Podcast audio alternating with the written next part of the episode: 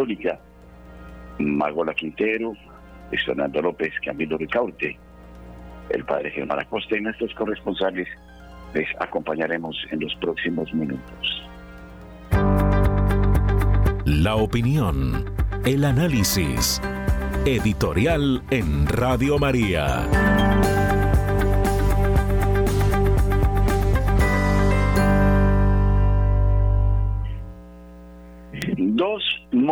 Existen de interpretar los acontecimientos que suceden a diario. El primero, desde cuanto acontece en la crónica, en los hechos que aparentemente son los acontecimientos concretos. Y con base en eso establecemos comentarios, en ocasiones se realizan memes o se busca analistas para que establezcan la gravedad, el eco, las consecuencias de esos hechos que suceden en, el mundo o en un lugar puntual. Pero existe un segundo modo que muy pocos eh, saben usar para leer los acontecimientos y es bajo la clave de los signos de los tiempos. ¿Y qué quiere decir eso? Pablo VI inauguraba esta palabra. Es necesario interpretar los signos de los tiempos.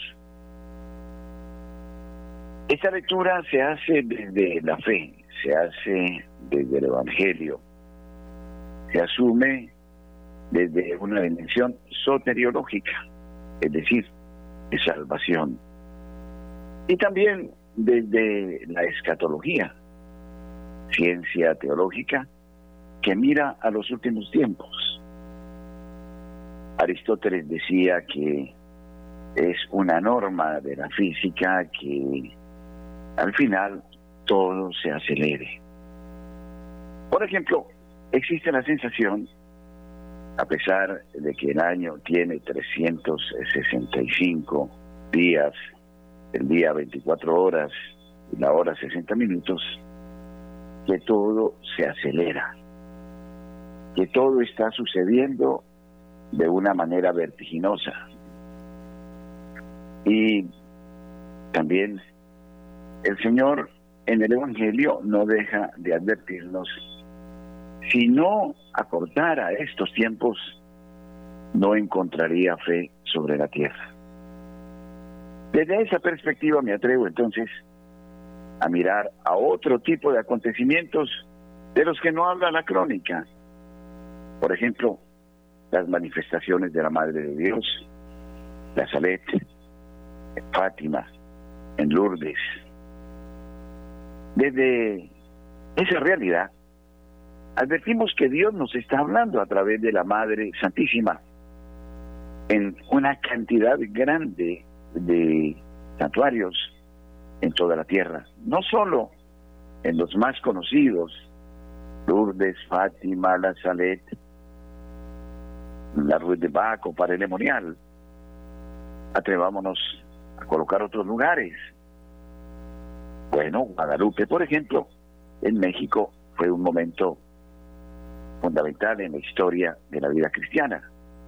Pero diríamos que la Santísima Virgen, como madre diligente de sus hijos, madre de Dios y de sus hijos, se constituye en una apóstol, en una misionera continua que está llevando adelante su trabajo incansablemente con el afán de la salvación de las almas. ¿Cuántas cosas no advirtió la Madre de Dios?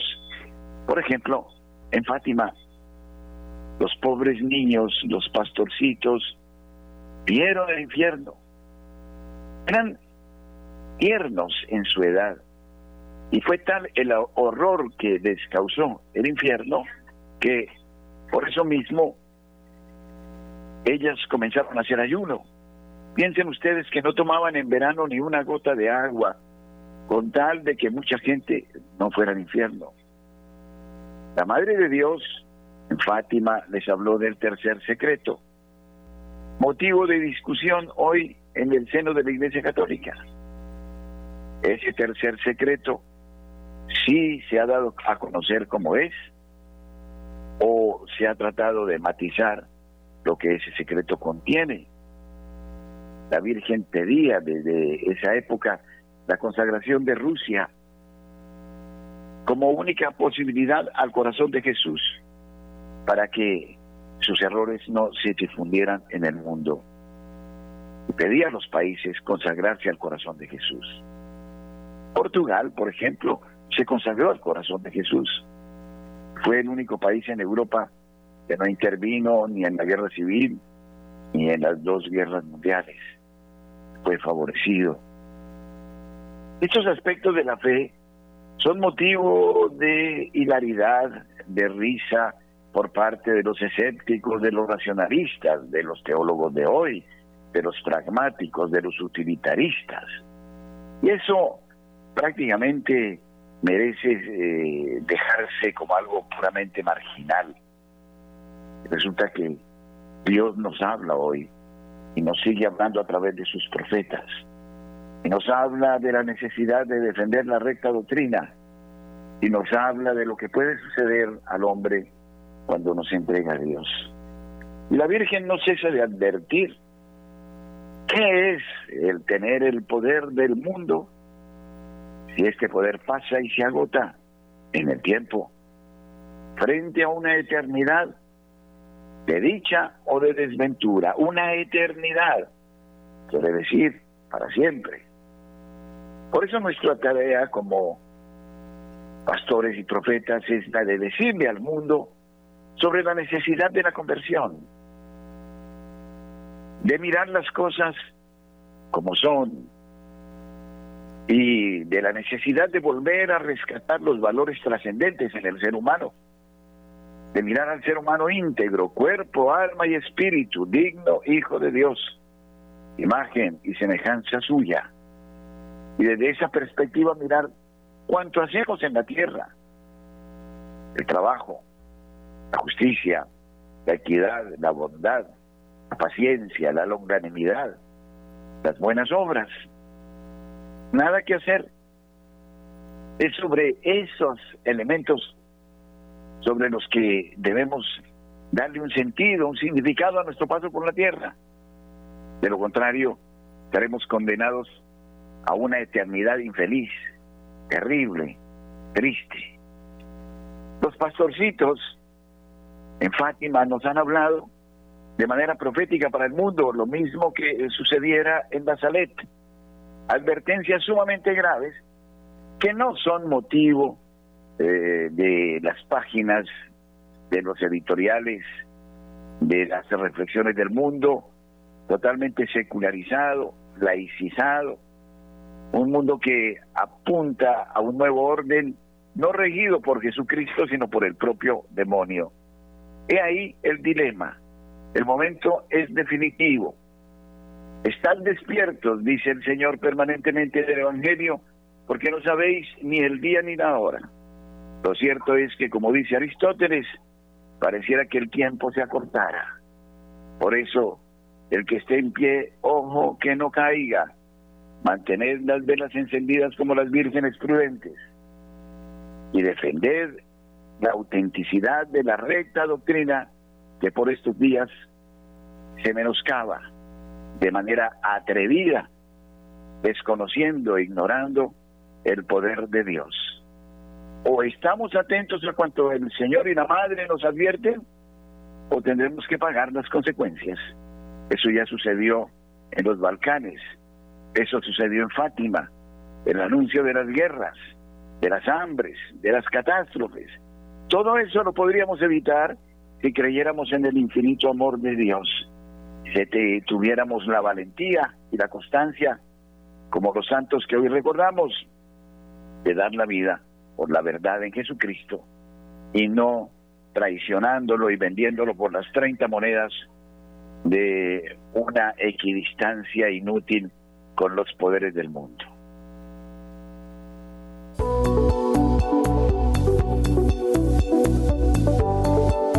Radio María en el canal de Claro Música y de Claro Música Televisión de manera capilar deja oír su voz en todos los hogares de Colombia.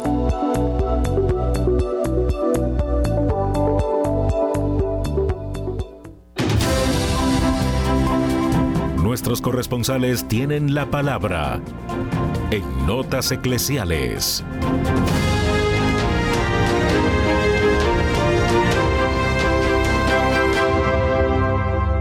Desde la ciudad de Barranquilla informa Julio Giraldo. Buenos días. Muy buenos días a toda la amable audiencia de Radio María en Colombia y el exterior. Un saludo cariñoso para la mesa de trabajo. Y esto es lo que hoy hace noticia en Barranquilla y la costa norte colombiana. Continúa la ola de calor insoportable en esta ciudad de Barranquilla y en toda la costa norte colombiana. La temperatura a esta hora hay una sensación de estar por lo menos a 36 grados.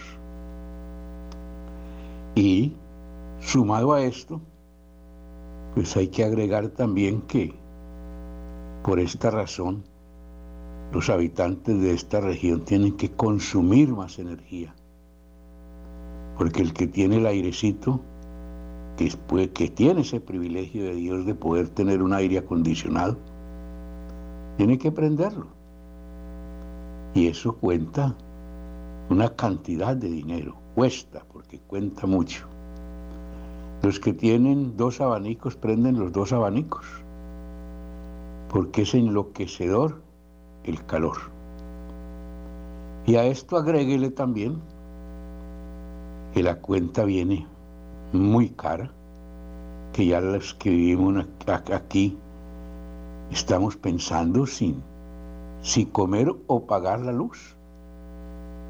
Y sencillamente pues hemos llegado a la conclusión de que hay que suprimir una comida al día para poder pagar la cuenta de los servicios públicos. Aquí se desayuna y se cena, o se desayuna y almuerza, o simplemente se hace a un lado el desayuno y se almuerza y se cena, para poder que el dinero alcance. A esa conclusión se ha llegado.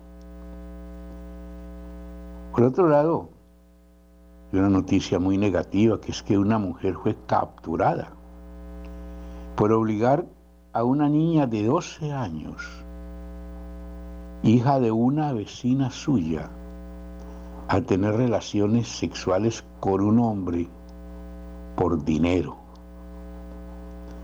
La señora esta obligaba bajo amenaza de muerte a la niña para que estuviera con este hombre con el fin de cobrar un dinerito que no iba a parar al bolsillo de la niña siquiera, sino de esta atrevida señora que utiliza a los niños para corromperlos, para prostituir a esta niña que debía estar en el colegio y no prostituyéndose ya como lo ha hecho esta señora con ella. La señora fue capturada puede hacer que se aplique la ley contra ella. La otra noticia es relacionada con la primera, del calor y el costo alto de la energía. Ahora llega más caro el recibo todavía, porque viene el subsidio que el gobierno ha decretado para solucionar los problemas de la Guajira y nos han marcado a los que estamos en estrato de cuatro en adelante con dos mil pesos más en la factura cada mes. Y para los comerciantes y las industrias, cinco mil pesos en cada factura. Todo esto lo paga el pueblo. Y el dinero, y no estamos inventando calumnias, no estamos prejuzgando, el dinero se lo roban después. Esto de que es para arreglar el problema de la Guajira es puro cuento. Ese dinero va a llenar las arcas de los que siempre se han robado los fondos del Estado. Que nos favorezca Dios y la Virgen Santísima, porque esto está invivible. Desde la ciudad de Barranquilla y para Radio María, Julio Giraldo. Nairo Salinas, desde Bucaramanga, nos trae la información a esta hora en Radio María. Bienvenido. Muy buenos días, Padre Germán Acosta. Muy buenos días para todos los oyentes de Radio María. Iniciamos contándoles que ahí eh, el SENA está aquí en Bucaramanga convocando a las personas que deseen retomar a la formación titulada y que por diversos motivos no cumplieron su proceso, pues tienen ahora la oportunidad de volver a terminar sus carreras. Estas personas que se matricularon en la entidad a partir del 2018 y que no lograron terminar su ciclo de formación, tienen ya desde ya esa opción de regresar al SENA para culminar el proceso y obtener su título o certificado académico. Especialmente se hacen llamados los que se preparaban en carreras como operarios, auxiliar, técnicos o tecnólogos. Claudia Patricia Forero, directora de formación profesional del SENA, dijo que esta es una invitación muy especial para que miles de personas puedan finalizar su etapa de aprendizaje presencial, virtual o a distancia. Para volver a la entidad tiene que solicitar por escrito el trámite de reingreso especial al Centro de Formación Profesional Integral a través del canal de atención institucional como la Oficina Virtual de Radicación o ventanilla de correspondencia en cada sede. En cada sede. Posteriormente, el subdirector del centro de formación dará respuesta a la solicitud radicada por el interesado en un plazo no mayor a 15 días ahí. En esta respuesta se indicarán las condiciones de reingreso al solicitante para que pueda aceptar o no las cláusulas reglamentarias vigentes del programa y del diseño curricular en el momento de aprobar su reintegración a la entidad. Y cambiando de tema, les contamos que varios usuarios de energía eléctrica denuncian el cobro de un seguro fúnebre sin autorización. Una usuaria eh, de 65 años del barrio La Esperanza aquí al norte de Bucaramanga, dijo que durante siete meses pagó un seguro fúnebre cuyo cobro se realiza en el recibo de la energía. Precisó que solo hasta hace una semana, cuando se puso a revisar minuciosamente la factura, se enteró del cobro. Eh, cuando fue a hacer reclamo, se enteró que quien adquirió el servicio era una persona que ella no conocía. Pues fue a hacerle reclamo a la, a la electrificadora, donde la enviaron a hacer, la electrificadora la envió a hacerle reclamo a la empresa, en este caso recordar, que es la encargada de vender este seguro fúnebre con un convenio con la empresa de energía. La mujer tuvo que demostrar ante la empresa de seguros que ella era la dueña de la vivienda y la persona que aparecía en el seguro no tenía nada que ver con su núcleo familiar y era un total desconocido. Luego de esta defensa, la empresa reportar solamente le devolvió dinero de tres meses a esta usuaria.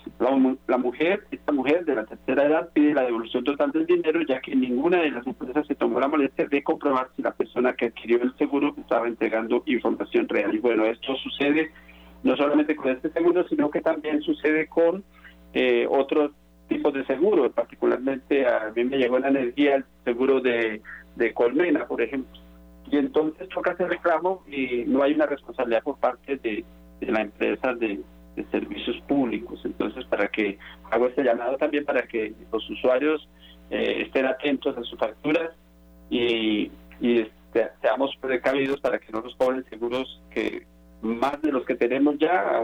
Aquí en Santander está, se está cancelando un seguro de mm, un, seguro que es por ley para ayudar a los a la, a la Guajira. Entonces, desde hace como dos meses o un mes ya empezó ya empezaron a cobrar, eh, un, hacer un descuento para ayudas a la Guajira. Desde Bucaramanga y para notas eclesiales, Nairo Salinas Gamboa, feliz y bendecido día. Desde Medellín, José Luis Hernández trae la noticia. Buenos días. Llegamos con las noticias desde la ciudad de Medellín. Atención. Continúa el Festival de la Salud Mental en el Metro de Medellín. Este festival busca generar espacios de diálogo para abordar temas relacionados con la salud mental, las habilidades para la vida, la prevención del suicidio y el bienestar de la ciudadanía. Cada taller será liderado por un municipio y guiado por profesionales de psicología y psiquiatría. Todos los talleres eh, tendrán eh, entrada libre y gratuita para todas las personas que deseen asistir. No se requiere inscripción previa. El Metro de Medellín invita a sus viajeros a que participen de estas jornadas cuya programación se puede consultar en las redes del sistema de transporte masivo de la ciudad. En otro lado de la información, así van los trabajos del Parque de Artes y Oficios en Bello. Con un avance del 50% se encuentran las diferentes etapas de reconstrucción del Parque de Artes y Oficios en municipio de Bello. En la primera etapa de este proyecto se invierten recursos cercanos a los 80 millones de pesos aportados por las administraciones municipales y el área metropolitana del Valle de la Burra. En las unidades de intervención se encuentra la infraestructura que se dejará para el disfrute y beneficio de la comunidad bellanita. Una de ellas incluye el teatro, que contará con la capacidad de aforo para más de 800 personas y será el epicentro de espectáculos culturales y sociales para la subregión. Estamos recordando en Noticias de Iglesia el próximo 30 de septiembre en el pueblito Paisa. Tendremos con la compañía de la Arquidiócesis de Medellín la peregrinación mariana. Pueblito Paisa, próximo 30 de septiembre en el Cerro Nutibara. Ya tendremos la Santa Eucaristía y tendremos la animación especial de la Arquidiócesis de Medellín en este evento de amor y fe a la Santísima Virgen María. 30 de septiembre, peregrinación mariana al pueblito paisa en la ciudad de Medellín. Amigos, ha sido toda la información desde la Bella Villa. Informó su corresponsal José Luis Hernández. Que tengan todos un buen día.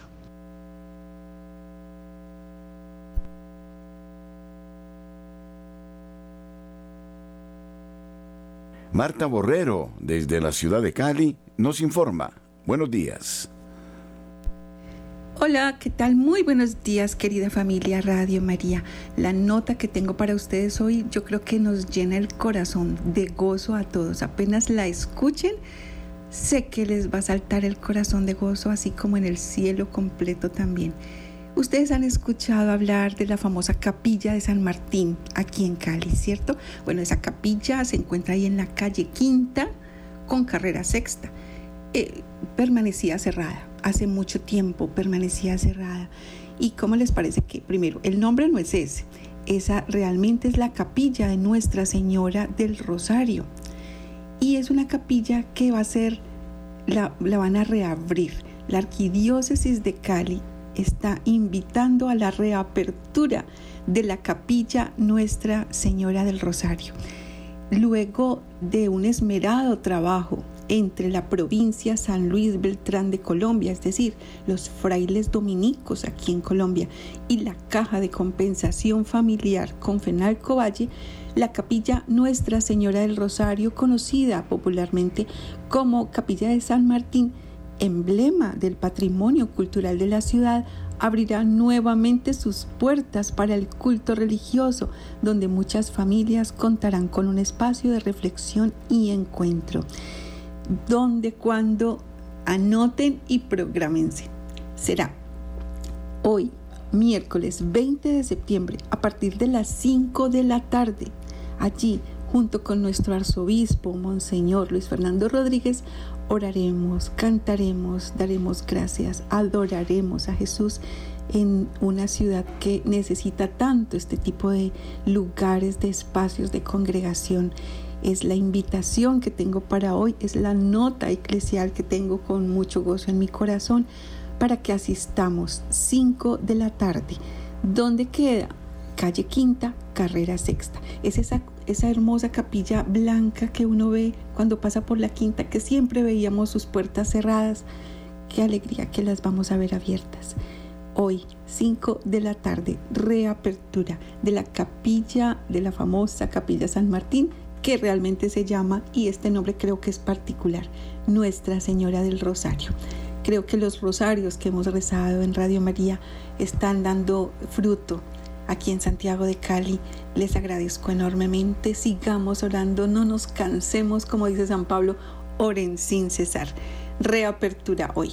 Gracias a los frailes dominicos, gracias a la casa, a la caja de compensación familiar con Fenalco Valle, que Dios los bendiga por este trabajo que nos facilita la adoración a nuestro Señor. Soy Marta Borrero. Para las notas eclesiales de la Radio María, que tengan un bendecido día. Somos 24 horas de buena programación. Descarga gratis la aplicación para iPhone y Android.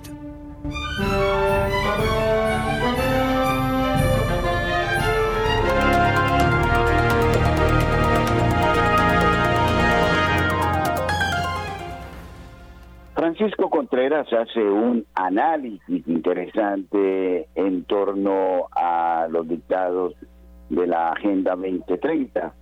que no me abstengo de dejar a consideración de ustedes. No hace falta que venga la ONU a dictarnos nada. Ya nos estábamos destruyendo nosotros solos. El catedrático y exdiputado de Vox, los problemas de los objetivos del desarrollo sostenible, y cómo entran en contradicción con la fe católica.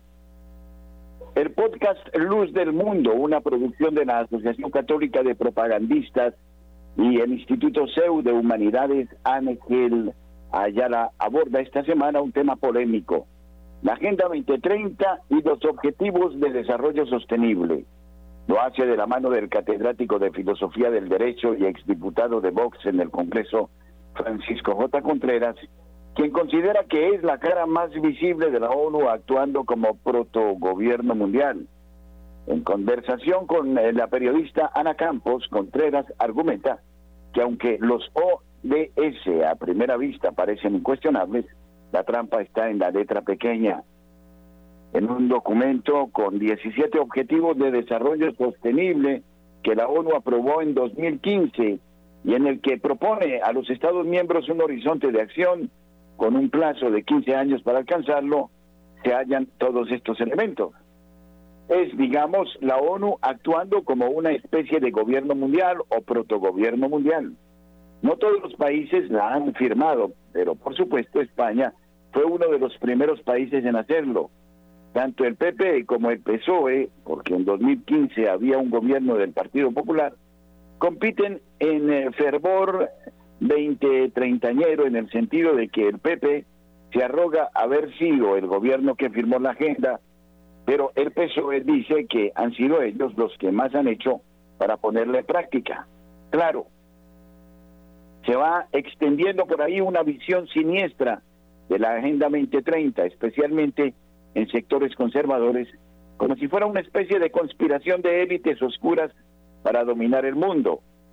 Cuando la abres y miras los objetivos, realmente no es eso.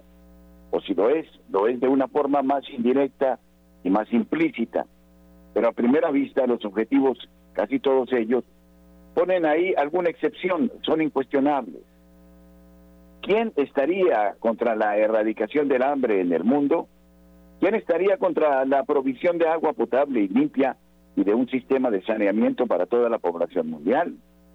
¿Quién estaría contra la construcción de sistemas sanitarios de calidad en todas partes o educación de calidad? Estoy enumerando ODS. Pero ¿dónde está la trampa? Primero, en la letra pequeña. Cada uno de estos principios genéricos después se desglosa en subobjetivos, en metas, y así aparece ya un sesgo ideológico claramente izquierdista. Los medios propuestos por Naciones Unidas para alcanzar esos objetivos que en principio todos compartimos son discutibles. Y en segundo lugar, en el hecho de que las Naciones Unidas proponga unos mismos objetivos a todos los países del mundo, ignorando las disparidades abismales de desarrollo material y moral entre los distintos países. Sí, hay uno que me parece rechazable, no ya en la letra pequeña, sino en su misma formulación genérica, que es la acción por el clima, el ODS número 13. Habla de la necesidad de una acción por el clima asumiendo toda la visión catastrófica, la versión oficial del cambio climático como una especie de apocalipsis que justifica una transición energética acelerada muy onerosa y además autoritaria porque se hace de manera vertical por decreto de los gobiernos. Pero solo los gobiernos occidentales, curiosamente, solo en Europa, Estados Unidos y quizá Canadá, nos estamos tomando en serio esta transición muy costosa que está paralizando la economía europea y norteamericana. En el resto del mundo no se está haciendo. Europa, por ejemplo, ya emite menos del 9% del total de emisiones de CO2. Aunque Europa consiguiera reducir a la mitad sus emisiones de anhídrico carbónico, el impacto en el total mundial de emisiones sería apenas del 3 o 4%. Somos irrelevantes a efectos climáticos globales y sin embargo nos hemos embarcado en una transición energética que está teniendo unos costes inmensos. Esto lo conozco bien por mi trabajo en el Congreso.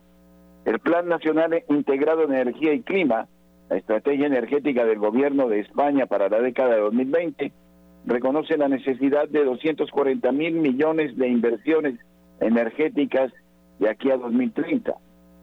En Alemania se calcula que para el año 2025 se habría invertido 500 mil millones en transición energética. Esto es lo que nos está costando renunciar a toda prisa a los combustibles fósiles. Todo eso para reducir aún más las emisiones occidentales, que son ya muy pequeñas, porque llevamos ya décadas reduciendo emisiones. Aunque eso no lo sabe la gente, porque esto es el cambio climático. Bueno, necesitaríamos otra charla para explicarlo, porque el CO2, por ejemplo, no es contaminación. Los estudios de la NASA confirman que la vegetación ha aumentado en todo el mundo debido a que almacenamiento más CO2, eh, ¿quién decretó que la temperatura óptima para la humanidad era la de 1870? Ha subido un grado la temperatura en 150 años. Esa es la catástrofe.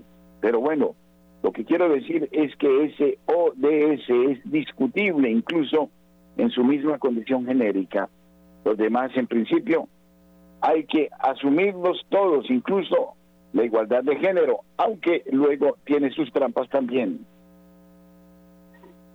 Sí, aunque no llaman al aborto por su nombre, lo hacen usando el eufemismo derechos sexuales y reproductivos pero la meta 5.6 habla de la necesidad de impulsar la salud sexual y reproductiva, los derechos sexuales y reproductivos. Quien esté familiarizado con la jerga y la praxis de Naciones Unidas sabe que este eufemismo no solo incluye los anticonceptivos, sino también el aborto.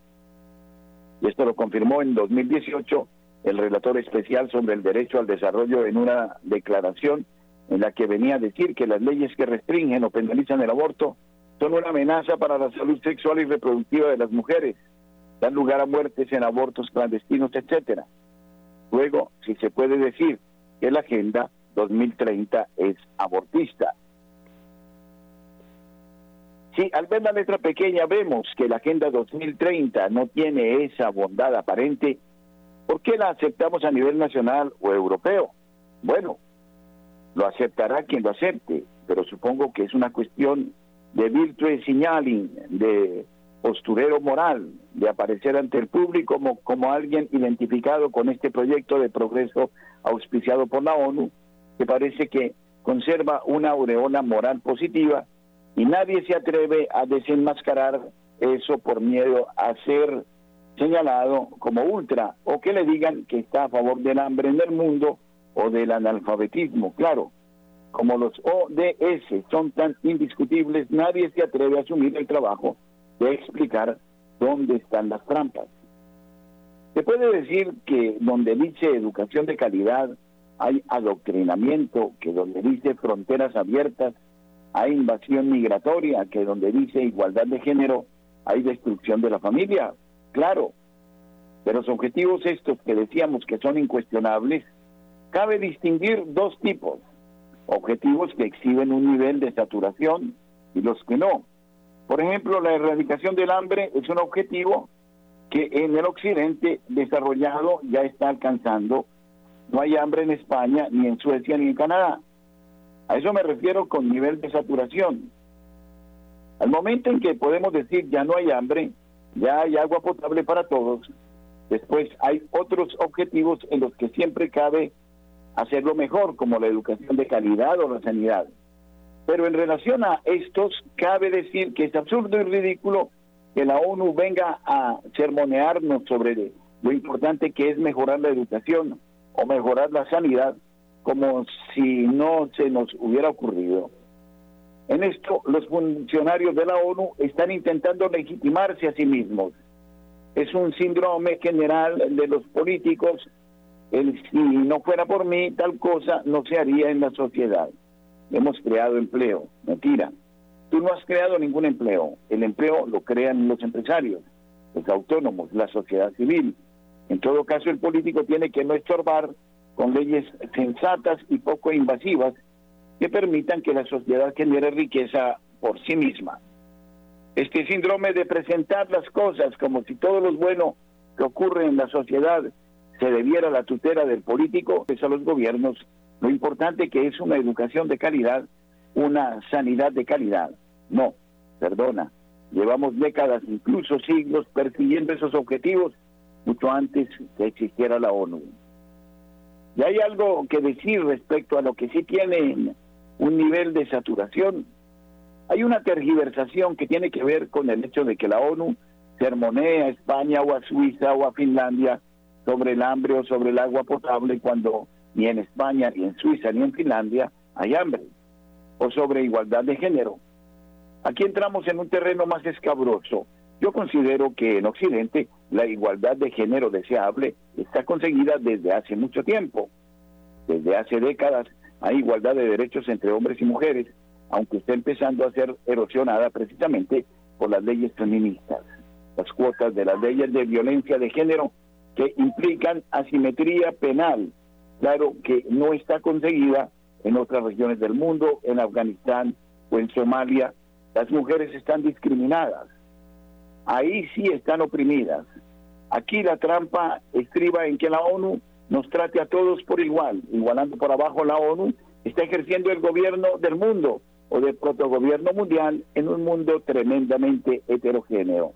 Estos algunos aspectos de la interesante conferencia que nos ha dejado Francisco J. Contreras, experto en eh, la Agenda 2030 en Colombia, 8.39 minutos en la mañana.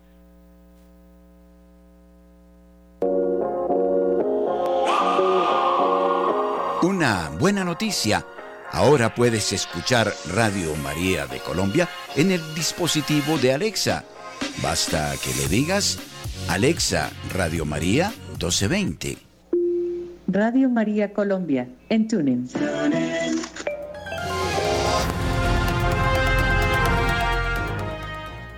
Radio María, gracia y presencia en Colombia, en todos los puntos de nuestra geografía nacional. El bono de generosidad, un modo como construimos unidos una Colombia distinta desde los dictados del Evangelio de Cristo. No iré como católico, iré como presidente de la República. La izquierda francesa critica a Macron por anunciar que acudirá a la misa del Papa en Marsella.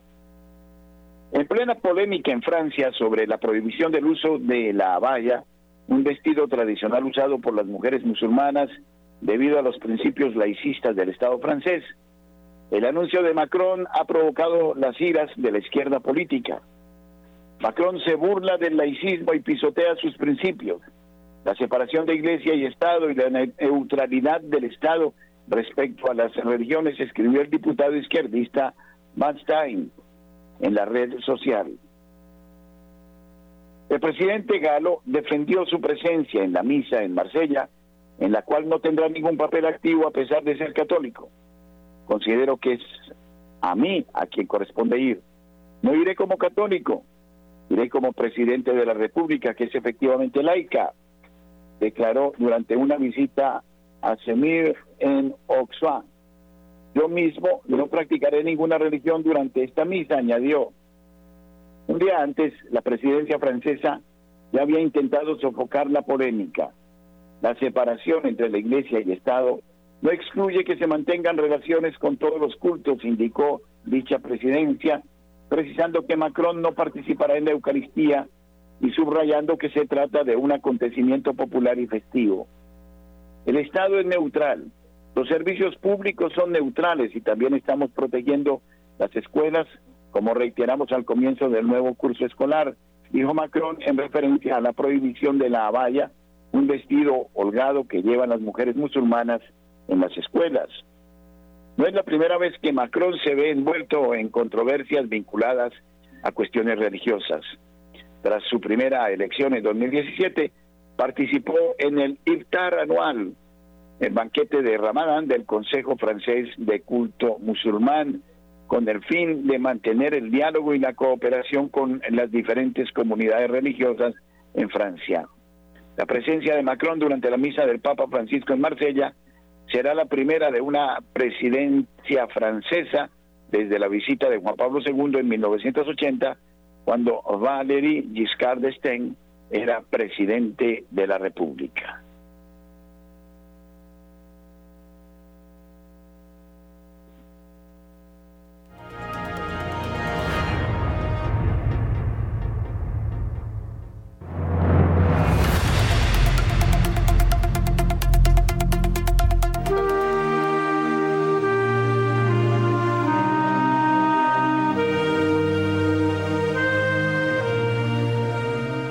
El libro de oro en Radio María es una auténtica tradición.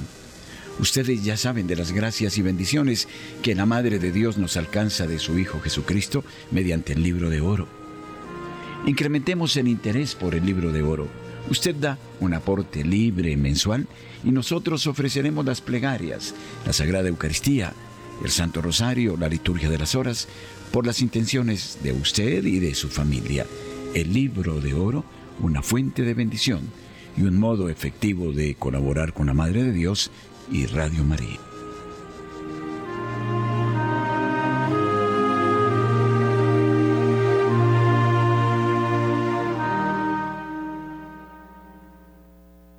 El cardenal Marx asegura que bendecirá a una pareja homosexual si se lo pidiera. El cardenal y arzobispo de Múnich, Reinhard Marx, no tendría problema en bendecir a una pareja homosexual. ¿Por qué no? Siempre depende de la situación específica.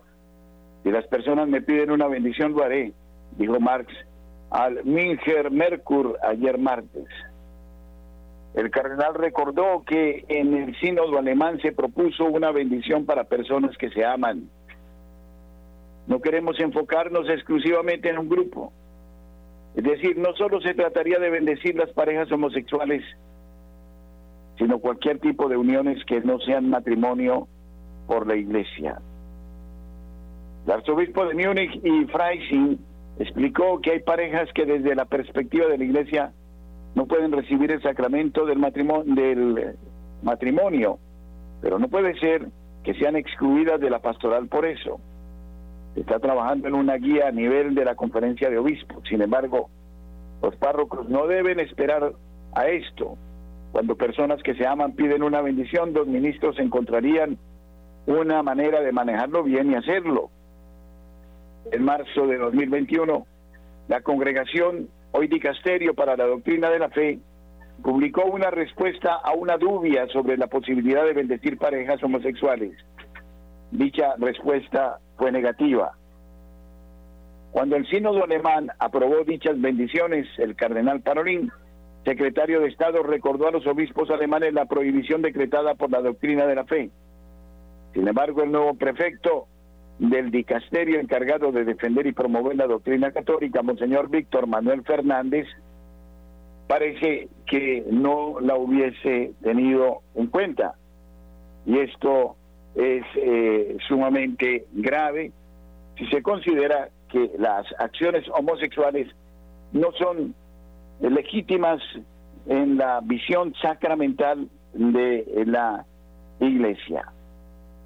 8.46 minutos de la mañana.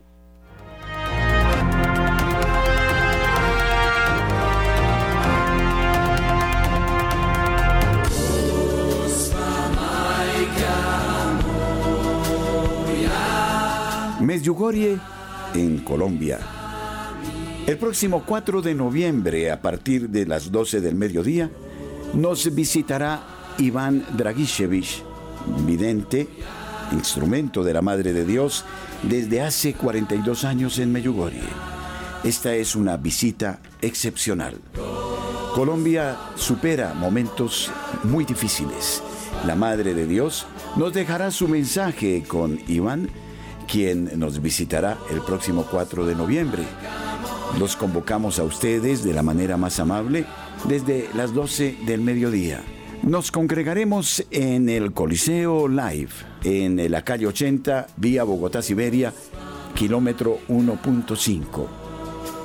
Iván Dragicevic visita a Colombia. Invitamos a quienes son amantes de la Santísima Virgen María a este encuentro fundamental el próximo 4 de noviembre.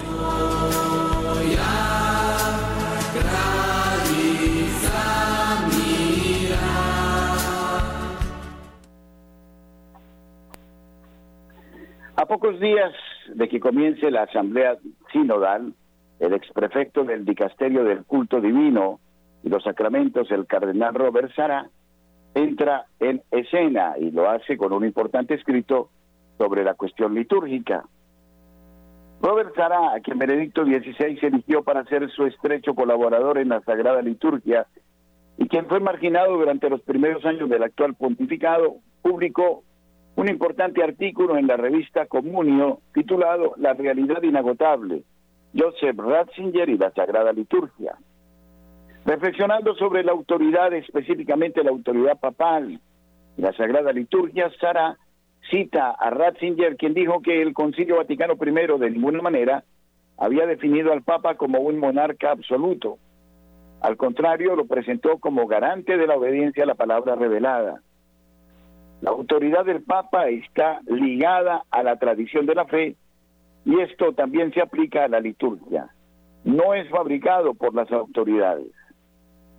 El purpurado guineano defiende que el acto de gobierno litúrgico más famoso del Papa Benedicto fue, por supuesto, su motu proprio Sumorum Pontificum 2007 sobre el uso de la liturgia romana antes de la reforma de 1970 estableciendo que los ritos litúrgicos más antiguos nunca fueron abrogados y por tanto podían ser utilizados libremente y de hecho que debían aceptarse las participaciones de grupos de fieles para su celebración. Sara remarca que la regulación de estos principios por parte del Papa Benedicto fue permisiva, lo que marcó un cambio radical en el enfoque parsimonioso de demasiados obispos hasta el momento. De nuevo, Sará cita a Benedicto XVI, quien afirmó que en la historia de la liturgia hay crecimiento y progreso, pero no ruptura.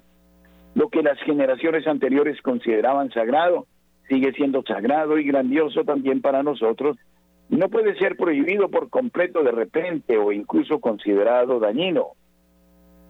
A todos nos corresponde preservar la riqueza que se han desarrollado que se ha desarrollado en la fe y la oración de la iglesia y darle este lugar que les corresponde. Una vez más, para quienes conocían el pensamiento litúrgico de Joseph Ratzinger, esta postura nos sorprende. Su apertura a las realidades en cuestión, histórica, teológica y pastoral, es clara. Pero para aquellos que no compartían ni su visión ni su apertura, estos fueron actos retrógrados que pusieron en duda el Concilio Vaticano II y su reforma litúrgica, detalla el cardenal Sará. Robert Sará defiende que el argumento tal como fue, fue ganando con el tiempo por lo que se conoce como la paz litúrgica de Benedicto XVI, en la que las guerras litúrgicas de décadas anteriores habían establecido el rito antiguo y el rito nuevo, las facciones disminuyeron y ciertamente gracias a muchos miembros de la generación más joven de obispos dieron paso a una coexistencia pacífica, tolerancia o incluso un grado de enriquecimiento mutuo entre las formas litúrgicas que duró mucho más allá del final de su pontificado, preparando la unidad de la Iglesia.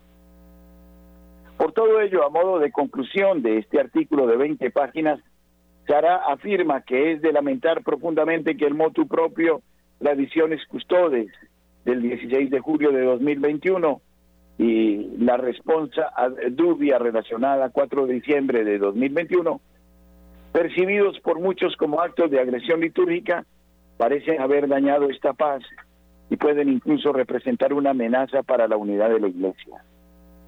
Estará alerta de que si hay un resurgimiento de las guerras litúrgicas posconciliares o si la gente simplemente va a otra parte en busca de la liturgia más antigua, estas medidas habrán resultado contraproducentes, lo cual ya está empezando a ocurrir.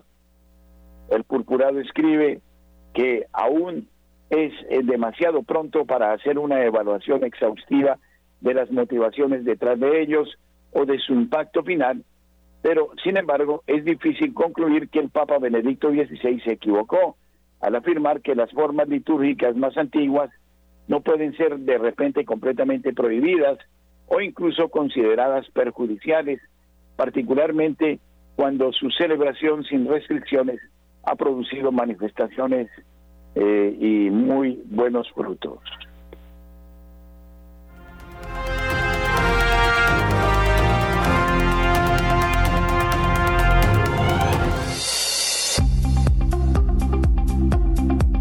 En el satélite Radio María, en Colombia, la gracia de una presencia.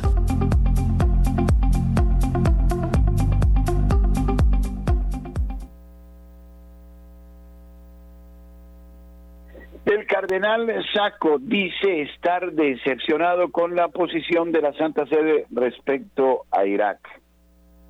El cardenal Saco concedió una entrevista a Asia News en la que recorre las últimas y dramáticas semanas marcadas por calumnias, ataques personales, amenazas, apelaciones ante los tribunales y el enfrentamiento frontal con el presidente de la República. Precisamente a causa de las audiencias judiciales que forman parte de esta campaña, no pudo salir para participar en la reunión de los obispos del Mediterráneo en Marsella, donde el Papa Francisco irá el viernes y el sábado. El patriarca Caldeo denuncia que en el país prevalece una mentalidad sectaria en la que la gente lucha por tener más poder. Quiere ser visible, quiere ganar más. No existe ningún deseo de construir un Estado basado en el derecho y la justicia, pero prevalecen la confusión y la anarquía. Saco afirma que el presidente de la República no tiene la facultad de retirar decretos emitidos en el pasado motivo por el cual el purpurado tuvo que huir de Bagdad. Asegura que todo esto se hace para intimidar a los cristianos, para que abandonen el país y por eso les animo de nuevo y con mayor fuerza a quedarse y tener esperanza. Preguntado sobre si esperaba un mayor apoyo por parte de las instituciones vinculadas a la Iglesia, por ella misma el cardenal Saco reconoce estar decepcionado por la posición de la Santa Sede. En casi cinco meses no ha intervenido para desautorizar las acciones del presidente de la República, para rechazar los ataques contra la persona del patriarca, para distanciarse de quienes se definen como líderes cristianos. El purpurado iraquí desvela que actualmente se presentan denuncias contra más eh, autoridades y contra el mundo eclesiástico, contra el propio purpurado ante los tribunales casi semanalmente en los próximos días tendré que comparecer ante el tribunal y no podré participar en los encuentros mediterráneos de Marsella. Además asegura que ha escrito recientemente una carta al Papa Francisco después de la visita del presidente Rian al Vaticano, la cual aún no ha respondido. Somos una iglesia perseguida desde hace mucho tiempo, luchando por sobrevivir, pero para ello necesitamos también apoyo, cercanía, solidaridad, zanja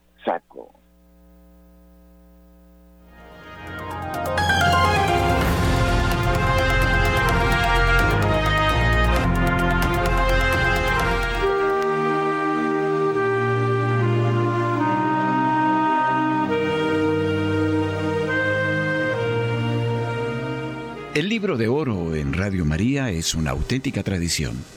Ustedes ya saben de las gracias y bendiciones que la Madre de Dios nos alcanza de su Hijo Jesucristo mediante el libro de oro. Incrementemos el interés por el libro de oro. Usted da un aporte libre mensual y nosotros ofreceremos las plegarias, la Sagrada Eucaristía, el Santo Rosario, la liturgia de las horas, por las intenciones de usted y de su familia. El libro de oro, una fuente de bendición y un modo efectivo de colaborar con la Madre de Dios y Radio María.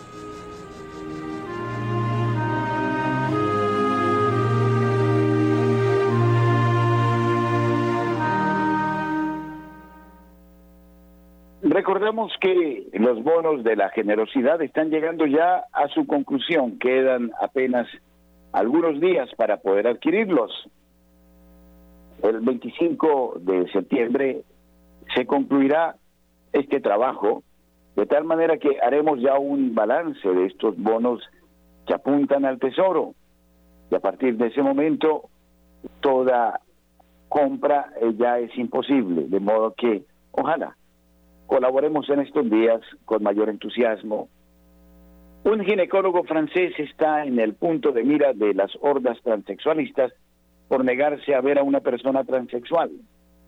Ocurrió en Pau, una ciudad del sur de Francia, cerca de Lourdes, en Pau, donde este ginecólogo tiene la consulta. Fue la secretaria del médico quien le comunicó al paciente transexual que no sería atendido. Señor, soy ginecólogo y me ocupo de mujeres de verdad. Esta fue la respuesta del médico francés a una mujer trans que le preguntó por un examen ginecológico.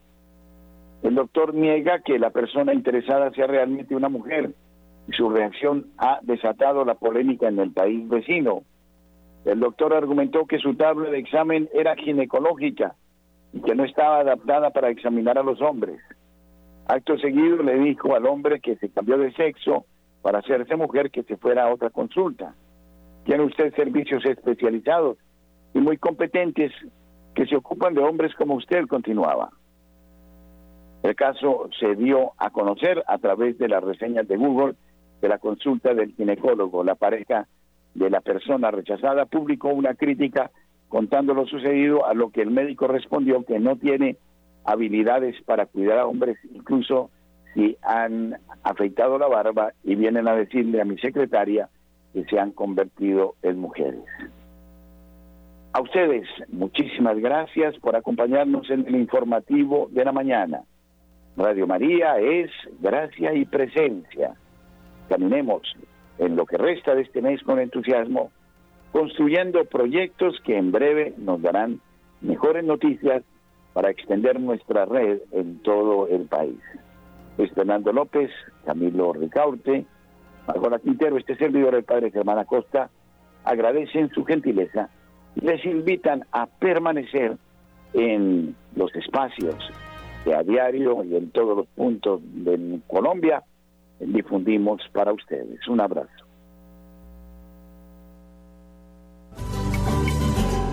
Da un buen consejo al que lo necesita. Nueve